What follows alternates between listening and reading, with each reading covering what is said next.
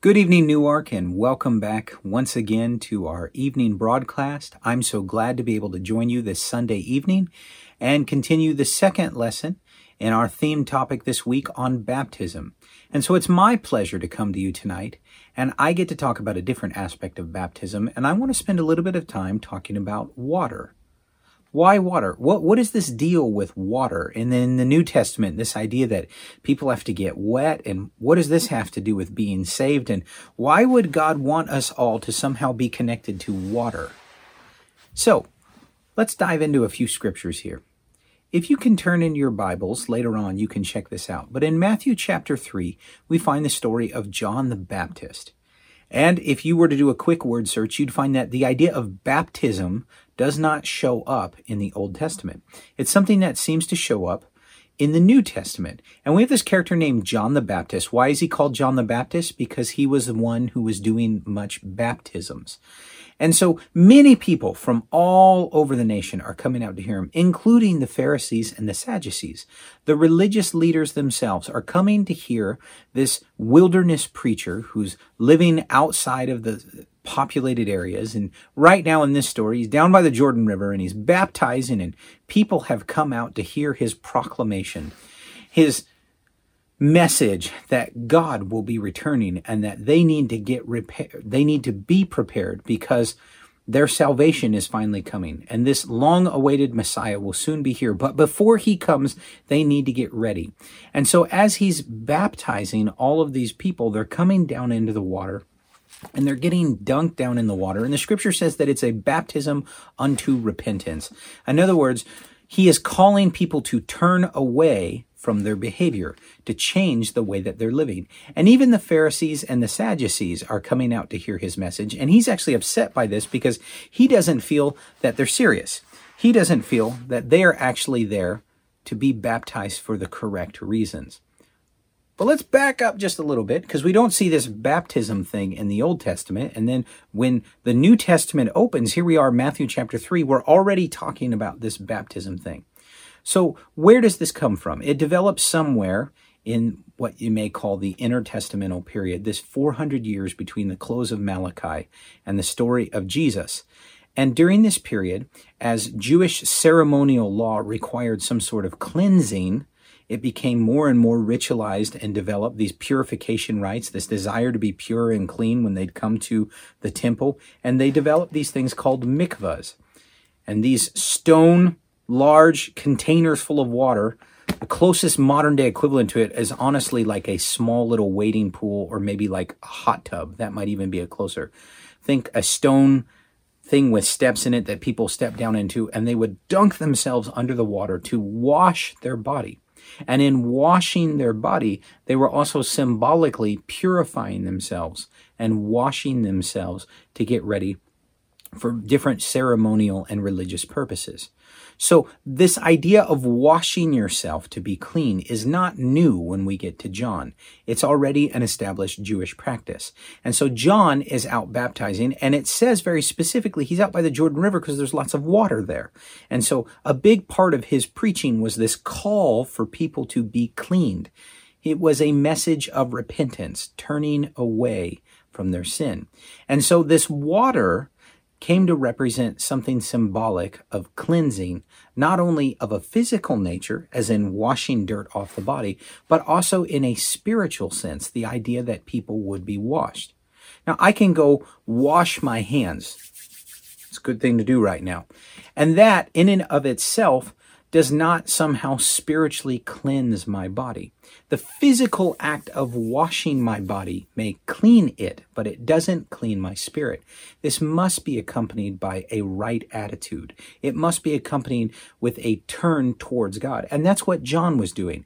John the Baptist was calling people in a message of repentance to turn away from the way that they were living, to set aside their selfish behavior, and to get their hearts ready for this Messiah who would be coming back soon. And a way they could demonstrate that they were changing their life, a way that they could demonstrate both outwardly in a public confession, but also in their covenant relationship with God, that they were making these changes was to be washed and to start anew. And so John calls people to this baptism and they dunk under the water. It's not just like a little bit of wet, it's not a sprinkling, it's not a little bit of water that may be poured on top of someone's head, unlike some certain Christian faith traditions that have developed that over time. If we want to be biblical, it's a full immersion. It's the idea of going completely under the water. And that going under of the water was also symbolic of a burial. And I don't want to touch too much on that because we're going to get to that later this week. Tonight, we're talking about water. Why didn't God use some other way for us to represent that we were being made right and cleaned with Him. He chose water. Water is an important symbol. We see it at the very beginning in the story of Genesis as the waters are separated and God begins to order the universe. We see a garden with this tree of life and a river flowing through it.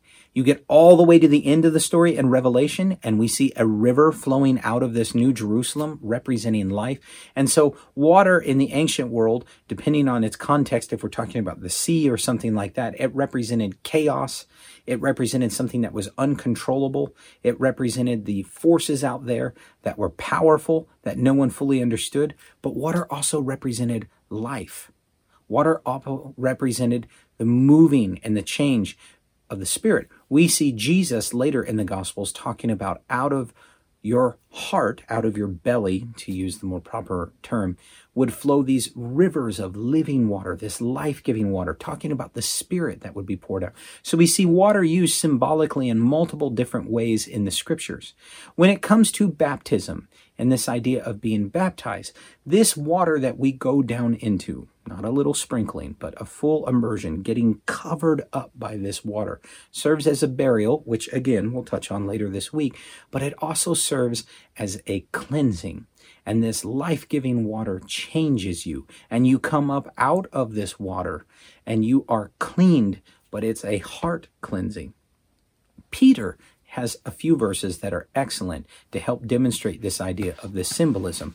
I'm going to be reading out of the New Living Translation, and I'm reading from 1 Peter chapter 3. And so starting at verse 20, it says, Those who disobeyed God long ago, when God waited patiently while Noah was building his boat, only eight people were saved from drowning in that terrible flood. Again, a reference to Noah and the flood account that we find back in Genesis. And look at this. This is 1 Peter chapter 3 verse 21. And that water is a picture, some translations say symbol. It is a picture of baptism, which now saves you. Watch this. Not by removing dirt from your body, but as a response to God from a clean conscience. It is effective because of the resurrection of Jesus Christ. This water doesn't physically save us. This water is not just the idea of washing dirt from your body, but as a clean conscience, as you turn your heart and your mind toward God and you say, you know what? I want to live differently. Notice I keep referring to this because water is intrinsically tied with repentance. When people turn their life around and when they want to live different, when they want to radically change how they are and they're, they're sick of how they used to live, that's an act of repentance as they turn towards God. And married with this idea of repentance is the idea of being washed and cleaned and starting over. Have you ever heard someone use the expression that they want to make a fresh start? the idea that they want to wipe the slate clean. You can probably think of other metaphors that get at the idea of resetting and starting over. When someone wants a new take on life, I could keep going, but you get the idea. It's the same thing in a spiritual sense that when we turn our lives to God, we want to be made new. We want a fresh start with God. And we get that opportunity through baptism. And so the water physically gets us wet and it washes the body. But spiritually and symbolically, it washes our heart. It washes our mind. It changes how we live. As the scripture that I read out of First Peter makes reference to, it's not just the removal of dirt, but it's a response out of a clean conscience towards God. Does the water save us? No.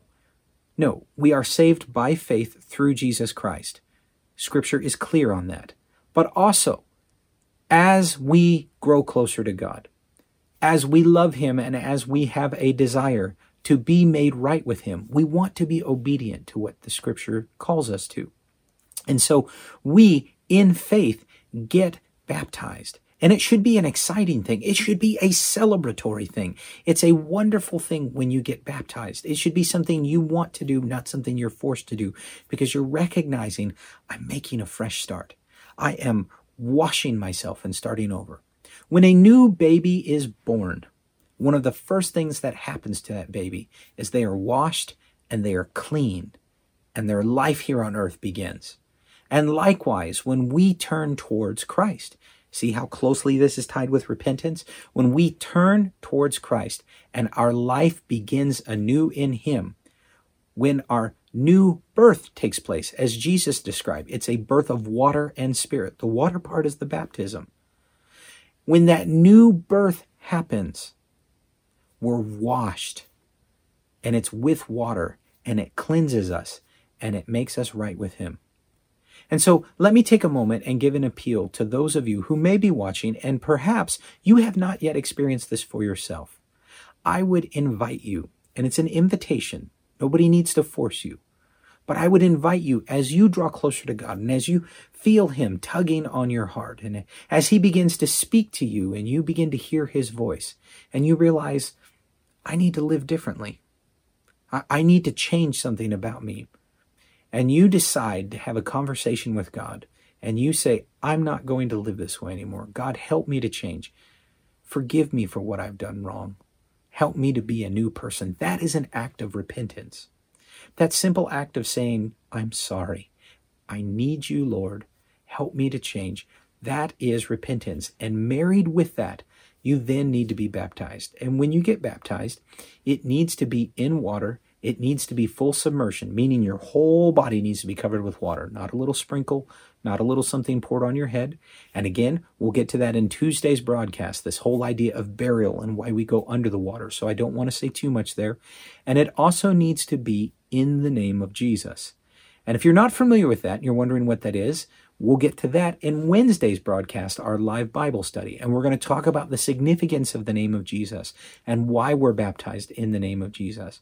But for tonight's purpose, we're talking about water and this idea of washing and cleansing. And that washing and cleansing is available to anyone. If you're listening to me tonight, such as our church family, and I know the majority of you have been baptized and you've been baptized in the name of Jesus, take this as an opportunity to celebrate once again what God has done for you.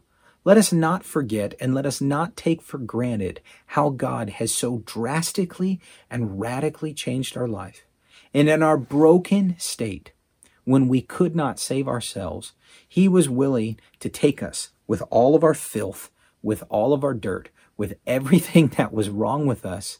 And He said, I want you, and I want to be in relationship with you. And he gives us this opportunity to be washed and to start over. And then he fills us with his Holy Spirit. You can go read in the book of Acts in chapter 2 on the day of Pentecost as Peter and the other disciples are preaching to this crowd that's gathered to hear them. In Acts 2:38, Peter calls them to an act of repentance after they've heard his message of Jesus and they've said, "What should we do?" And he says, "You need to repent." That's turning your life and you need to be baptized in the name of Jesus for the forgiveness of your sins, for that washing away of all that dirt and filth of your previous life. And you'll receive that gift of the Holy Spirit. And again, later this week, we're going to talk about why we get fully covered in water. It's a symbolic act of burial. And we're also going to talk about the significance of the name of Jesus. So you don't want to miss those broadcasts either. So tonight, if you've already been baptized in Jesus' name, celebrate once again this powerful, miraculous, spiritually significant moment in your walk with God. And if you have not yet had this experience, be reminded that it's available to you and God desires to have you come closer to Him. And as you turn towards Him, He desires for you to be washed and you have an opportunity for a fresh start, a new life in Christ. Would you pray a quick prayer with me as we close tonight? Heavenly Father, we thank you that even in our brokenness, you will take us and you'll make us right with you. And you've made a way for that to happen.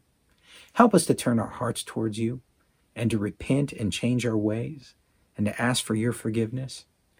And if anybody's listening to this broadcast and they have not experienced the wonderful, exciting, celebratory, saving power of baptism in your name, speak to their heart and make that clear to them. Provide them an opportunity for that to happen soon. And for those of us who have experienced this, may we never forget it. And once again, let's celebrate together the fact that we are washed and now we're waiting for your return. We have been cleansed in your name, and you made it possible for us through the power of water baptism. God bless you all. Have a good night.